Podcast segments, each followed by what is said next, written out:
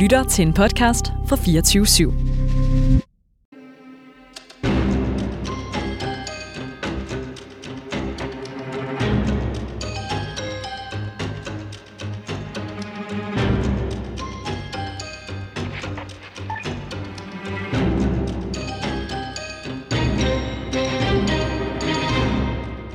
I den her meget lange afhøring, som er på mere end 100 sider nedskrevet på skrivemaskinen, dukker navnet Jørgen Hvid op. Det, der bliver talt om med Jørgen, det handler om Red Sox-programmet. Og den her mand, som altså har en meget, meget, meget god hukommelse, han fortæller, at en af de her agenter, han bliver kontaktet af Jørgen Alfred Hvid, kommandørkaptajn i den danske efterretningstjeneste i 1950. Hvid, han spørger Lavnax, om han er i stand til at finde nogle folk, som man kan sende til Letland som agenter. Danskerne er vildt interesseret i det her med de luftballoner. Så Danmark går med til at ombygge den her trawler. Danmark siger ja til, at to efterretningsofficerer kan tage på et fire ugers træningskursus i USA, så de kan lære at styre de her luftballoner og lære at sende dem afsted. Du lytter til det hemmeligste af det hemmelige. Et program om den kolde krigs hemmeligheder. Mit navn er Anders Christiansen. Med i studiet er som sædvanlig dokumentarist Christian Kirk Muff, og vores særlige gæst, journalist Ulrik Skotte. Rigtig god fornøjelse. Red Sox-programmet er jo stort og omfattende og kører over mange år, men der optræder jo ikke navne. DIS, Danish Intelligence Service, er nævnt mange gange, men ikke nogen personer ved navnsnævnelse. Jørgen Hvid, han dukker op, fordi i andre sammenhænge bliver hans navn nævnt, hvor folk refererer til ham som den aktive dansker i Red Sox-programmet. Mm. Men det sker ikke i regi af det, det sker i andre sammenhænge.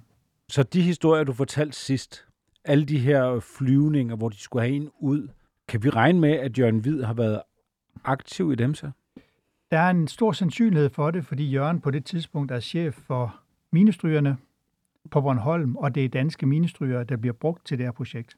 Øh, jeg vil så sige, at jeg stødte på noget andet mere, som øh, lidt flytter billedet af Jørgen Hvid. Der skal vi igen uden for det program, der hedder Red Sox, som jo var det store spionindsættelsesprogram. Men CIA brugte rigtig mange kræfter på at lede efter balder, som var egnet til at blive uddannet og blive sat ind. De opretter en skole i USA, som er ligesom træningsskolen, men udover det, så har det et stort rekrutteringsprogram, og de har simpelthen det, de kalder spotter, som rejser rundt i verden og leder efter balder, der på en eller anden måde er havnet i Vesten. På et tidspunkt, der får det kontakt, det er en, der hedder Cleveland O. Hahn. Og han viser sig at være ret speciel fyr. Han er født i 1919 og er opvokset i Baltikum og har oplevet både baldernes problemer med russerne, inden tyskerne kom, så kom tyskerne, og så kommer så efter 2. verdenskrig. Og den her mand, han viser sig at have en fuldstændig vanvittig hukommelse. Mm-hmm. Og den er så god, hans hukommelse, at den afhøringsofficer, der sidder over for ham, er nødt til at bede ham om at stoppe, fordi han kan huske alle detaljer, og er nødt til at lave en kapitelinddeling af det her forhør, den her debriefing, der nu skal i gang, hvor han laver fem kapitler, fordi han kan simpelthen ikke følge med i, hvad den her mand fortæller. Og faktisk opgiver han 169 aktive personer med CV ud fra hans hukommelse. Wow. Altså, man, man er fuldstændig ekstrem. 169 personer, som lever inde bag jerntæppet, som er potentielle med, øh, medarbejdere i det, amerikanerne forsøger at opbygge Nej, som, som er folk, der var aktive i modstandsbevægelsen under 2. verdenskrig, hvor nogle af dem så er stadigvæk i Baltikum og blevet, nu blevet, skal vi sige, vestlig vendt, og nogle af dem var bare aktive modstandsfolk. Men han kan simpelthen oprense 169 navne og deres CV, hvem deres mor og far var, og Altså fuldstændig ekstrem person, så ham afhøringsofficeren, han bliver sådan blæst helt ned i enden af lokalet og beder ham om at stoppe. Undervejs i den her meget lange afhøring, som er på mere end 100 sider nedskrevet på, på skrivemaskinen, dukker navnet Jørgen Hvid op. Altså endnu en gang dukker Jørgens navn op i forbindelse med noget andet. Men det, der bliver talt om med Jørgen, det handler om Red Sox-programmet. Mm. Og den her mand, som altså har en meget, meget, meget god hukommelse, han fortæller, at en af de her agenter, en der hedder Lavnax, han bliver kontaktet af Jørgen Alfred Hvid, kommandørkaptajn i den danske efterretningstjeneste i 1950. Hvid, han spørger Lavnax, om han er i stand til at finde nogle folk, som man kan sende til Letland som agenter. Og her er Jørgen altså ude i at lede efter, rekruttere folk, som man kan indsende. Mm. Og så er det jo spændende, er det danske agenter? Det er, det er igen balder, som Ja. kan begå sig sprogligt ind bag jerntæppet. Men jeg mener, agerer de som dan- når han rekrutterer dem, rekrutterer ja. han dem så til Forsvarets efterretningstjeneste, sådan at Forsvarets efterretningstjeneste indsætter nogen, eller rekrutterer han til en skole i USA, hvor amerikanerne træner dem? Jamen, det er jo det helt centrale spørgsmål, og nu er de her dokumenter jo ikke lavet til ære for os, desværre. For så vil det jo stå, for det er det mest oplagte Ja. spørgsmål. Arbejder han for Danmark, eller arbejder han for et program, eller arbejder han for USA? Hvem er hans arbejdsgiver? Mm. Han bliver beskrevet her som dansk efterretningsofficer. Men det betyder ikke nødvendigvis, at han arbejder for Danmark eller Forsvarets efterretningstjeneste. Det kan også være i kraft af, at han er så aktiv i det her Red Sox-program, som er et samarbejdsprogram mellem mange NATO-lande. Mit bud er det sidste, men jeg kan ikke bevise det. S- Jamen, det er jo simpelthen fordi, jeg også stiller spørgsmålet forkert. Du stiller spørgsmålet forkert. Ja, Så prøv igen. jamen, det handler jo ikke om, hvorvidt det er dansk. Det handler om, hvorvidt det er NATO. Altså, vi, jeg har det med at kigge på, du ved, så har vi nogle forskellige militære enhe, øh, organisationer, og så kan de samarbejde en gang imellem. Men hvis du er inde i NATO, så ser du vel bare en NATO her. Og så har du en dansker, ja, så rekrutterer han nogen, og så bliver de uddannet i USA, og om de sådan lige er opført i det ene eller andet arkiv og får løn det ene eller andet sted, det er dybest set ligegyldigt. Det er jo NATO. Men det bliver egentlig ret præcist, fordi Jørgen Hvid, han spørger ham her, Fred Lavnax, om han kan skaffe folk, pege på folk, som de kan have samtaler med. Det er sådan, rekrutteringsprocessen for- foregår, og så udvælger de nogen til uddannelse. Mm. Og det Jørgen Hvid siger, det er, de bliver tilbudt 400 kroner månedligt som rekrutter, mens de er under uddannelse, og yderligere kompensation, når de bliver sendt på missioner, altså ind bag jerntæppet. Så Jørgen er jo dybt ned i det. Ja. Han er dybt, jeg- dybt ned i det. 400 kroner, og så noget yderligere for at blive kastet ned bag jerntæppet. Ja. Og hvor de der 400 kroner, hvor kommer de fra? Det står jo ikke igen. Mm. Det kan vi ikke, men, Men det er kroner. det er der kroner. står kroner. Der står 400 kroner. Og så påstår Hvid, at danskerne har en meget, meget dyr, eksklusiv speedbåd til en værdi af 120.000 kroner i datidens penge, som er specialbygget til det her formål, indsættelser i Baltikum. Mm. Nå. Det er 1950. Og det fremgår selvfølgelig også, at Jørgen Hvid er dansk flådekaptajn. Men det er jo vildt, fordi det kan godt være, der kommer nogen, og, og, og der ved en masse mere om militær end jeg. Men jeg troede, det danske forsvar var sådan defensivt opbygget. Det er det, jeg har svært ved, når jeg sidder og læser det her. Det er, jeg, jeg skal lige vende mig til, at Danmark faktisk ikke er sådan 100% medlem af Flinkeskolen længere. Mm. Hvad det egentlig var mit indtryk, hvad det er ligesom er det, Mm. jeg føler, jeg er opvokset med, og der har stået i de historiebøger, jeg har læst. Der har været sådan en underliggende forståelse af, at Danmark er forholdsvis passiv, artige. Mm. Og derfor er dit spørgsmål igen helt centralt. Hvem er Jørgens arbejdsgiver? Er det Danmark, eller er det NATO-landene, og Sverige selvfølgelig også, som vi ved? Øh, eller hvem er det? Men, men da han bliver fremhævet Men, og, som men en det er også det der, men, i Red Sox-programmet. men Ulrik, det er også det der med, at det er offensivt. Jeg forstår, du mener. Altså, Ja, ja. Det, det, det er jo ikke et spørgsmål om, at de forsøger at komme ind i Sovjetunionen for at få nogen ud, der ved, hvilke spioner der er i Vesten. Det er et spørgsmål om at infiltrere og sende dansk materiel, militært materiel, helt ind i Sovjetunionen. Ja. Og, og det er det, jeg tænker, okay, det, det er alligevel vildt nok. Ja, og, øhm, men det er altså den, øh, det er altså noget, som ham her, Haren, han kan huske i nogle af samtalerne med de her mange agenter og modstandsfolk, som han har kendt. Og så fortæller han så også i beskrivelsen af Hvid, at Hvid øh, havde boet i Letland i en årrække, og hans far havde ejet et badeværelsesarmaturfirma i Riga.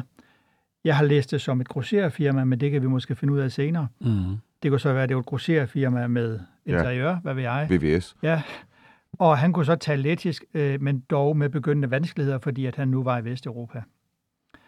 Øhm, en anden ting, det er, at mange af de her øh, modstandsgrupper har jo navne Altså modstandsgrupperne inde i Baltikum. inde i Baltikum. Både dem, der er, samarbejder med Vesten, og dem, der er mere autonome. De har, øh, altså det er forskellige grupper, ligesom vi jo kendte det fra modstandskampen i, i Danmark under 2. verdenskrig. Jørgen, han repræsenterer angiveligt en gruppe, der hedder Neckerchiefs, Neckerchiefs.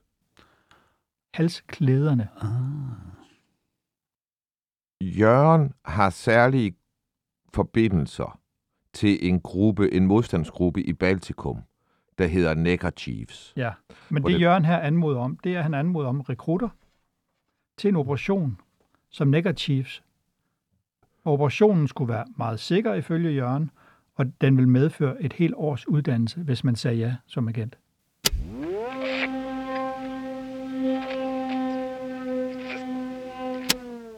Jeg synes bare, at det placerer Jørgen Hvid i en lidt anden ramme end hidtil troet. Mm. Han, han er virkelig aktiv Ja, ja. og han har, så at sige, han har hands-on. Han er, han, er, han er nede i maskinrummet og arbejde her. Han leder efter agenter. Han må, han må være meget, meget central. Og så, og så er han jo han, så han er øverst kommanderende for de skibe, der går ud og ind Ja. ja. og afgår fra Bornholm. Det vil sige, når vi hørte om den her indsættelse eller forsøget i sidste afsnit, hvor der er en dansk ministryger, der går med det fly, der flyver ind i Baltikum. Så hvis, det, i- hvis han ikke ved, at det foregår Jørgen Hvid, så er der nogen længere nede i hans organisation, der tager røven på ham. Mm. Altså, du ved, så, og, og, og, og når du nu finder det her, så må man sige, "Men hvorfor skulle de gøre det, når han er så ind, indsat i det program? Det lyder som om, at han er den ansvarlige fra Danmarks side i forhold til Red Sox. Han er Mr. Red Sox i Danmark. Og det, der så lidt sådan sker i det her forløb, det er, at man kan godt fornemme, at alle de her grupper, også der er så nogen, det vi kan kalde den personlige indflydelse, der er nogen, der kan bedre med nogen end med andre. Altså sådan helt, hvor man kan sige, lidt banale ting med, Mm. at folk ikke nødvendigvis samarbejder super godt. Der er lidt forskellige rygter om hinanden, og nogen har præferencer for de mere CIA-støttede operationer, og nogen har præferencer for de mere europæisk baserede operationer. Så der er så noget nitty-gritty hele tiden over det her, og øhm, de afslår sig over for Jørgen, fordi de er lidt i tvivl om ham. Hvem, hvem afslår? Det gør, øh, det gør ham her, øh, Lavnas, altså han afslår at prøve at finde nogle rekrutter. På et tidspunkt, så fortæller han så ham her, at Jørgen har haft en kæreste i Letland. En tidligere kæreste, som de finder, de her letter. Og hun hedder Mrs.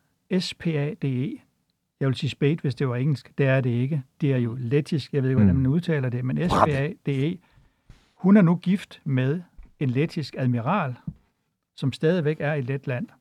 Og hun beskriver, beskriver Jørgen Hvid som egoistisk, kalkulerende person med en rigtig dårlig moral, der vil gøre hvad som helst for at opnå sine egne mål.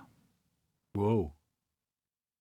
Her taler vi altså om Jørgens ek- ekskæreste, der nu er gift med en lettisk admiral, og hun bruger så ordet screwed. Uh, altså, det, det, kan ikke, det er ikke til at tage fejl af. Hun kan i hvert fald ikke lide hendes ekskæreste, Jørgen Hvid.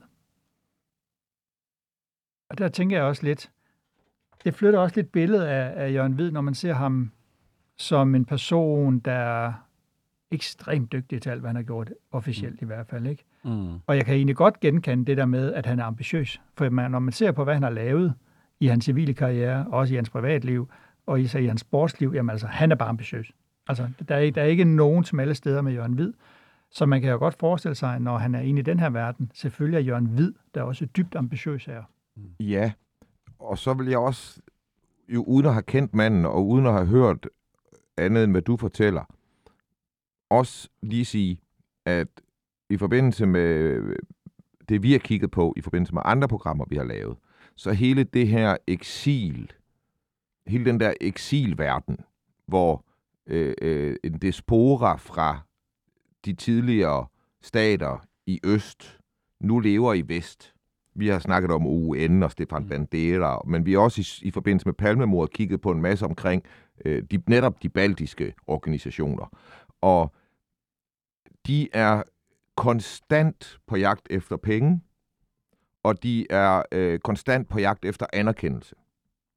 Og de er hele tiden udsat for, føler de selv, øh, svigt og forræderi fra dem, der har deres på det tørre. Øh, øh, så, og, og, og så lever de i en utrolig anspændt verden, hvor, hvor de har mistet deres fædreland, eller sidder i et besat fædreland. Så, så øh, når man hører sådan en beskrivelse fra sådan en kvinde, så vil jeg også sige, at ja, okay. Men det kommer så også fra en, der kan have været meget en part i noget, hvor Jørgen har været den, der måtte sige, nej, nu kommer der ikke flere penge. Eller nej, nu kommer der ikke noget hjælp. Øh, øh, og har måttet sige, det, det kan vi ikke gøre, det I ønsker. Øh, så det skal man også lige have med, tænker jeg. Ja, og man skal selvfølgelig også have det med, hvem er kilden? Det er en tidligere, tidligere kæreste, Ja. og ting kan jo ende godt eller dårligt, og derfor er ens eftermæl også derefter.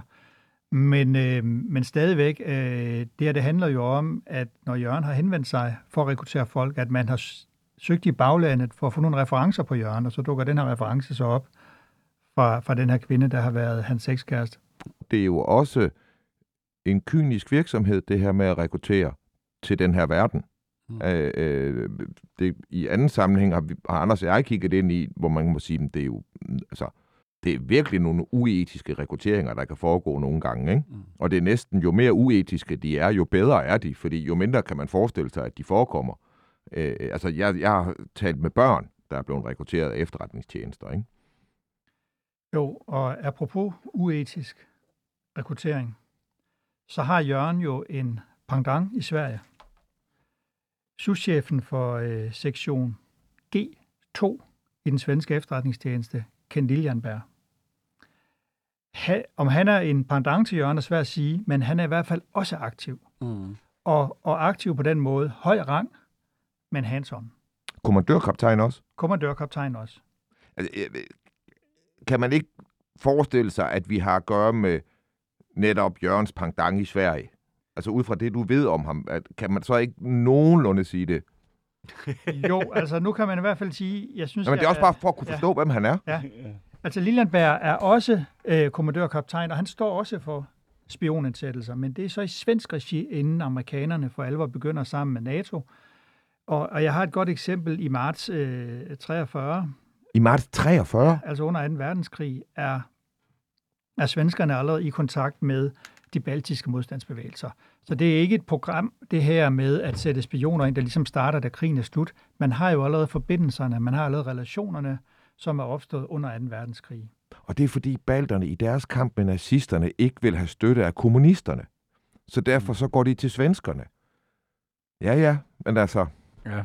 Og- De, oh, kæft, hvor har de været klemte, de der stakkels balter, Ja, mand. og her er der faktisk et godt eksempel, hvor en person, han skal indsættes, han går under, under kodenavnet 356, vi ved ikke, hvad han hedder, men han skal ind bag muren. Og han får at vide, at han skal møde på en havn i øh, Sverige, omkring øh, Stockholm, og han skal simpelthen henvende sig til styrmand Gusten Andersson på SS Anna Greta. Og det gør den her mand. Og da han så møder op, så findes den her styrmand godt nok, men han ved ikke, han ved ikke hvad noget. Jeg ved ikke, hvad du snakker om. Og så vender han så tilbage til Lillandberg og siger, jamen, folken på det her skib, de aner ikke, hvad det handler om. Og der har så været noget ballade, hvor at en anden agent har været inde og påvirke den her besætning og gjort dem nervøse, så de vælger at sige, vi ved ikke, hvad det her handler om. Det giver en lille krise, og så tager ham her, Ken Liljanberg, en kæmpe risiko, og beder ham om at møde op på adressen Torsviksvæggen 12 i Lidingø. Mm. Det er et bolig, boligkvarter. Det er en- det er en ø, der ligger inde i Sverige. Ja, men, men, men altså selv vejen er jo et ja. boligkvarter. Og øhm, her er Liljanberg selv og møder nu for første gang de her, den her agent, der skal ind, og han siger, at det er ikke noget, vi kan gøre. Men på grund af det ballade, der er nu, er jeg nødt til at personligt at gå ind og få de her tråde reddet ud, så vi kan få dig sendt over. Og så på det her møde, der siger han så, at der er tre ting, der er vigtige for Sverige. Vi skal vide, hvad der er russisk militær i Baltikum. Vi skal vide, om man er i gang med at bygge områder op til atommissiler, til simpelthen om... 43? Nej, her er vi efter, her er vi 47 efter en verdenskrig nu. Godt. At vi skal simpelthen vide, om man er begyndt at bygge til øh, altså atomvåben. Og den tredje ting, det er, at vi ønsker at styrke modstandsbevægelsen inde i Baltikum. Det er ligesom de tre prioriteter for det, der hedder G2, den svenske efterretningstjenestes afdeling for spionindsættelser. Og det, de så gør, det er, de tager fat i den svenske sømandsformidling, hvor en mand ved navn Oltin, som bor Skæbsbroen 46 i Stockholm, han skal simpelthen stå for at skaffe papirer til den her, lette, den her mand fra Letland, der skal sendes ind. Man skal simpelthen have, hvad hedder Ja. sådan, det, de har sømænd, de har sådan en Sømændene har sådan en arbejdsformidling på Mhm. et tidspunkt, og så begynder der at opstå problemer igen, fordi man er bange for, at mange af de her organisationer inden for både sejlsport, men også shipping og handel, er infiltreret af russerne. Mm. Så at russerne allerede der får at vide, jamen nu kommer der en mand med den der identitet, så når han kommer, så kan I bare byde ham velkommen. Men det, det skal man bare lige stoppe en gang. Altså, man skal bare stoppe her, fordi det er jo det, der er i spionverdenen her. Det er selv den mindste lille ting, de skal forberede her, som kunne komme ud. Der er nogen, der skal bruge nogle nye snørebånd. De skal være af et eller andet særligt, fordi de skal kunne holde til et eller andet. Du ved, den mindste der ting, der kommer ud uden for need to know på sådan en operation, det kan man gå ud fra, at russerne ved, fordi at de har mange placeret. Så de er simpelthen bange for, at, øh, at, at den her sømandsformidling, at der sidder en mand inde og kontakter russerne og siger, nu er de ved at forberede en med en falsk identitet. Altså, jeg vil sige, nu kender jeg jo Henrik Berlov, og jeg tror ikke, han har haft en direkte linje til KGB og så videre. Men jeg tror da også, at man nogen i Danmark med Sømandsforbundet har haft en lille smule sådan overvejelser, inden man brugte dem til at rekruttere til efterretningsarbejde for Danmark. Det, der så er en ja. Ja. sjov krølle på den historie, det er, at den her agent A365, han bliver så nervøs over alt det her frem og tilbage, at så ændrer de simpelthen ruten til, at han skal rejse til Lübeck og finde vej ind fra Tyskland af. Og der henviser man til, at det er meget nemt, fordi så skal han rejse igennem Danmark, og dem har vi jo så glimrende et samarbejde med, skriver CIA. Mm-hmm. Så øh, det var ikke noget problem, at den her mand skulle rejse ned igennem Danmark. Mm. Øhm, så opstår der yderligere problemer, og ham her, Ken Liljenberg, som man måske kan betegne som en pendant til Jørgen Hvid, så finder amerikanerne ud af, at Liljenberg, han er simpelthen angiveligt pro-tysk og antibritisk fra 2. verdenskrig af. Ja. At han simpelthen har for mange øh, relationer og øh, sympatier for tyskernes øh, sag, Helsa Göring. Ja, og ikke så glad for, for englænderne. Og blandt andet sporer de, at han har været i Rio de Janeiro i 1943, som, øh, som et tegn på det også. Så nu bliver amerikanerne også nervøse over Lilienberg. Så hele det her projekt med at sætte den mand ind, bliver presset, og manden i sig selv bliver nervøs. Men jeg skal bare, det kan jeg ikke forstå. Fordi i den her periode, der er noget af det, de er gladest for at rekruttere, som vi kan se det, det er folk, som har været lidt nazistiske. Fordi det er de bedste antikommunister. Ja. Så, så, så hvad er de bekymret for i forhold til Linjenberg?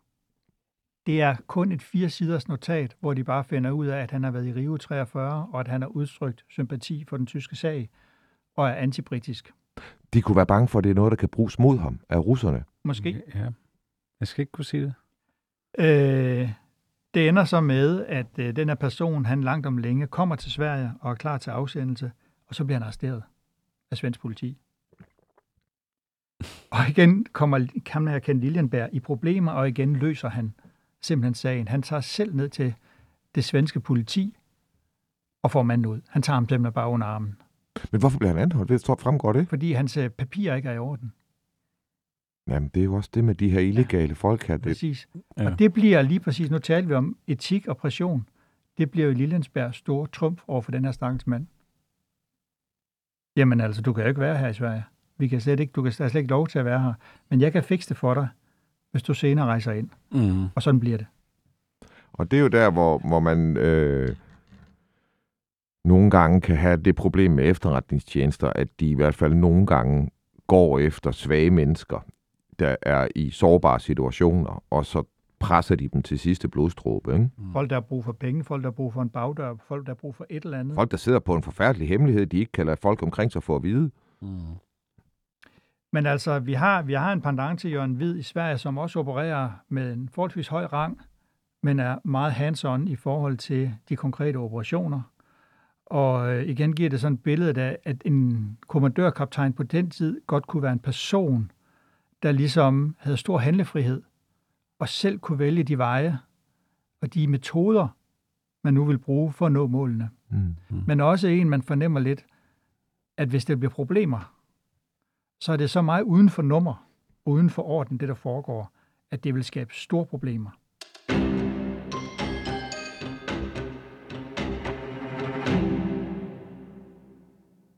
Jeg synes, man sidder med sådan det samlede indtryk af, at de her kommandørkaptajner – faktisk er dem, der personligt er med til at skabe det der lidt mere vågede, aggressive, dristige billede af Danmark og Sverige under den kolde krig. Det er jo ikke, fordi de i sig selv har en, en stor gruppe af mennesker omkring sig, fornemmer man. Man fornemmer, at de opererer meget solo. Mm. Og, øhm, og Jørgen er kendt i det amerikanske system. Der er sådan en lille ekstra detalje, som jeg synes er værd at- at tilføje. Det er nemlig, at da Jørgen jo er med kongeskibet som kaptajn på kongeskibet i USA, og har møder med CIA, mens kong Frederik og dronning Ingrid er på officielle pligter, der spørger de ham jo, om han kan pege på nogle flere letter, man kan rekruttere. Mm. Og der peger Jørgen på en person, der hedder I.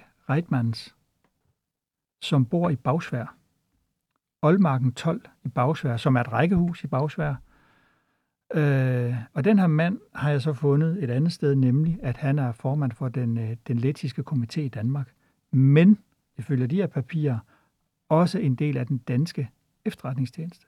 Mm. Og ham peger Jørgen på som en mand, man helt oplagt kan bruge i det her projekt øh, Red Sox, fordi han taler sproget Mm. og kender til efterretningsarbejde. Jamen, jeg skal bare lige være med på, så, så, så ude i det her rækkehus en dag, så er det banket på, eller han har været ude og køre med S-tog, og så er der en, der har prikket ham på skulderen. Og så har der været en mand, altså på en eller anden måde, så har der været en kontakt, Præcis. og på et eller andet tidspunkt, så er det gået op for manden, jeg sidder og snakker med CIA nu også. Og, Og så, nej, men jeg skal lige fortsætte her, fordi det, jeg skal bare være med på det, fordi nu forestiller jeg mig bare, det er mig, og så skal jeg så kigge på min organisation, og så skal jeg tænke, ja, men der er ham der Anders der, på 16. Han kan både, øh, han kan sejlsport, og han er enormt stærk, og han taler også lettisk, han har en lettisk mor, og han taler også dansk, og så har han boet nogle år i USA.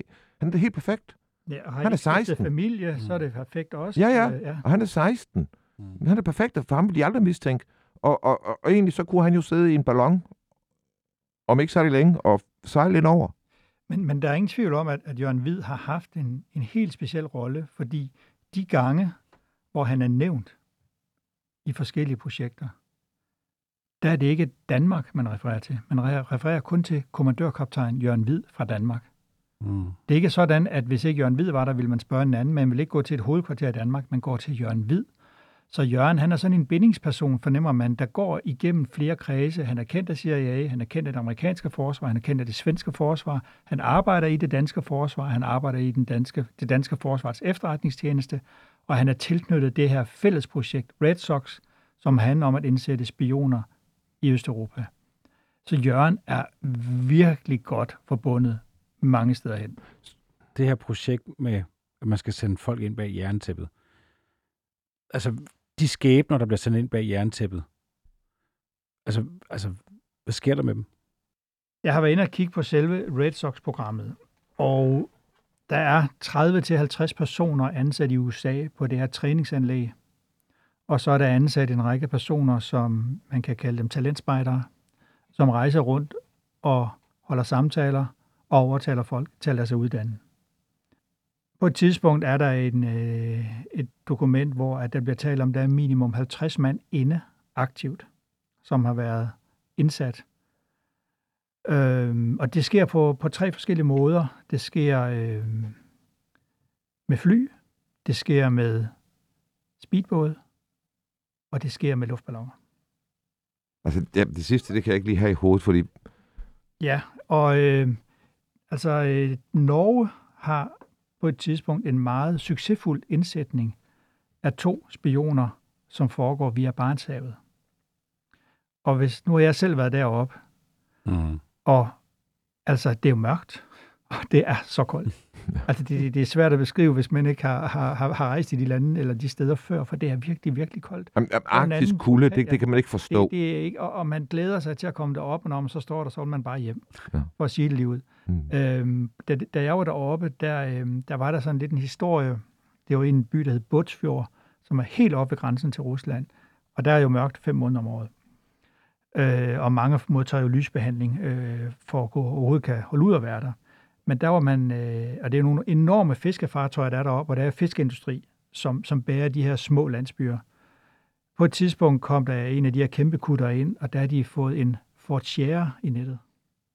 Vi taler altså om et, øh, vi taler altså om altså ishavet, ikke? Altså det er, ikke? Og, og du fisker med nogle enorme trawler og enorme net, og så har du en Ford Sierra i nettet. Hvordan er den endt der? De, var, de kom frem til, at angiveligt havde nogle, øh, et, nogle russere stjålet den, Mm. og så har de placeret den på dækket på enten, enten et containerskib eller et tankskib, og så var bølgerne så høje, at den der Sierra, den var simpelthen var rullet ud. Og så nogle uger senere, så er der så en norsk trawler, der hiver den Ford Sierra op. Altså prøv at tænke på den mand, der får at vide, at vi har fundet din Ford Sierra i Ishavet, nord for Norge og Rusland. Øhm, Oh. Ja. men, øh, men der har de faktisk en succesfuld indsætning, og, og øh, det er en trawler, man, man bygger om sådan, at den kan bære en luftballon. Og der vil jeg sige, efter at have været deroppe, altså de folk, der turer det her, Mm. det synes jeg er helt ekstremt at sejle ud i det farvand, Mm. og angiveligt i ly og mørket, blive sendt op med en luftballon, og så skal finde ud af at lande Men blev de sendt med, ind med luftballon derop? i, fra Barentshavet. Men det blæser så vanvittigt. Og det er, det er jo virkelig med livet som indsats. Øh, Ja, bare ballonfærden er jo vanvittig. det, er jo, det er jo helt ekstremt. Ja. Men det er der, man finder ud af, at, at man simpelthen skal ombygge, og det sker også. Altså, ifølge det her tyder meget på, at Danmark også er med til at ombygge en fisketrawler. Og så sejler man 30 sømil, eller 30 mil fra kysten til en given by, eller en given sted, en given strand i Baltikum. Og så bliver ballonen sat ind. Men det må jo være om natten. Det skal det jo helt logisk være. Og så letter du simpelthen fra dækket på en ombygget fisketrawler. Wow. Og så skal du gå ind. Og, og jeg- du skal bare være med på, fordelen her er lydløsheden. Ikke? Det må være lydløsheden. Helt klart. Også, øh, du undgår angiveligt også radar. Øh, fordi på det her tidspunkt, op i 50'erne, øh, bliver radarsystemerne udmærket. Du kan mm. godt se fly og så videre selvfølgelig. Så, så øh, fjendtlig flyaktivitet, som også larmer, og som skal have en landingsbane, Mm. der er meget, meget større end luftballon. Mm. Det, det gør det jo mere dristigt, og, øhm, og vi ved fra tidligere, at russernes største ønske, det var at kapre et af de amerikanske fly. Mm. At de kunne få den triumf. Mm.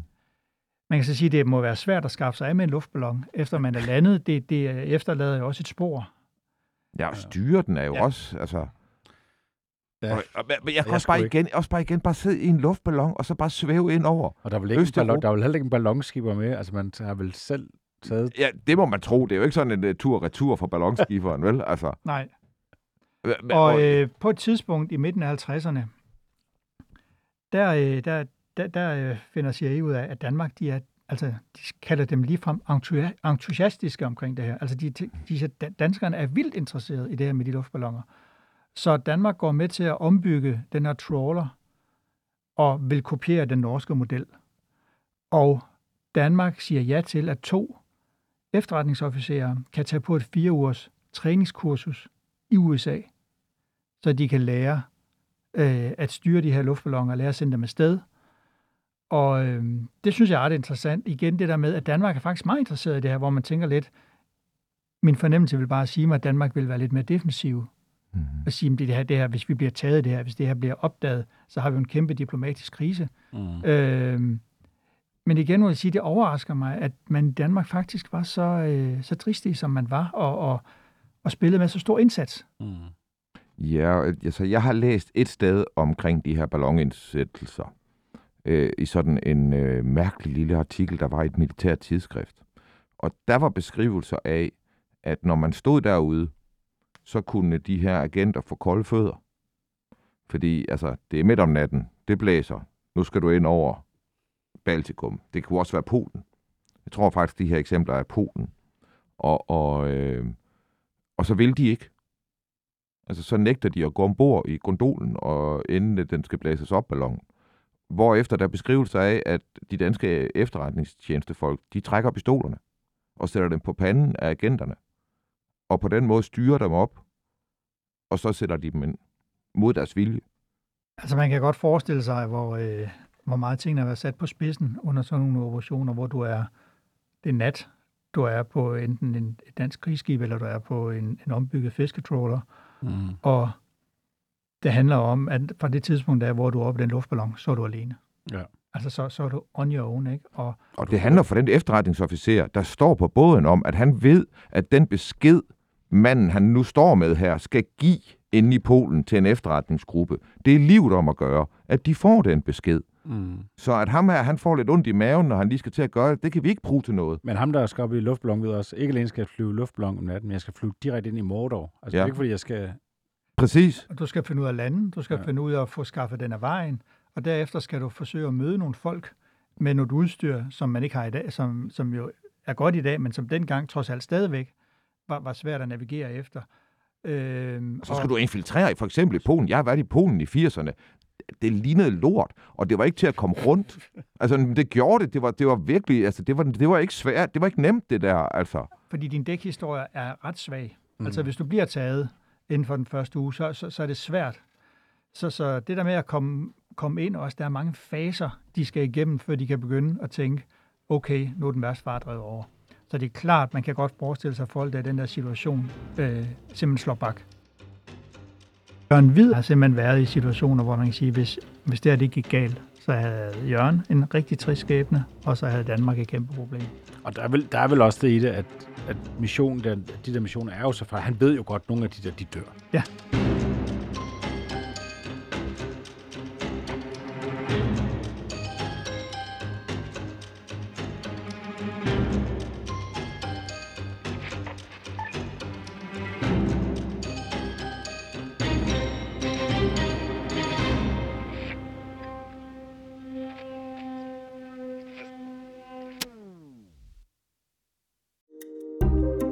Kære lytter, du har lyttet til et program fra 24 /7. Du kan finde meget mere modig, nysgerrig og magtkritisk taleradio på 24 7 appen Hent den i App Store og Google Play.